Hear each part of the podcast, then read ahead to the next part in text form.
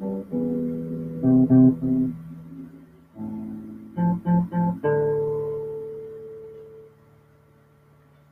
gente, eu sou a Luísa e está começando mais um Livros e Livros. Bom, hoje eu vim falar para vocês sobre o livro A Droga da Obediência.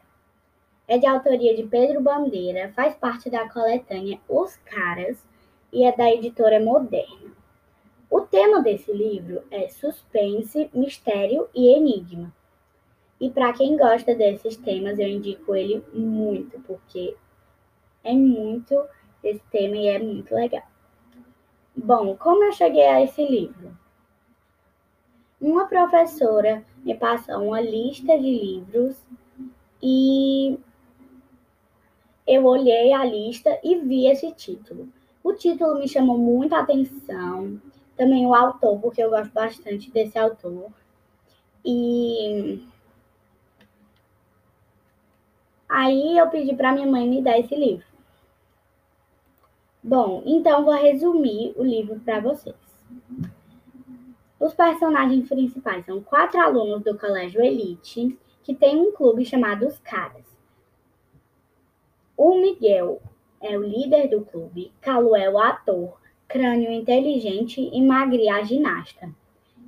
Em um dia de reunião, um menino chamado Chumbinho entra no esconderijo querendo se tornar um cara e eles falam que sim, mas depois iriam mudar de esconderijo sem que ele soubesse, pois não queriam que ele fosse um cara.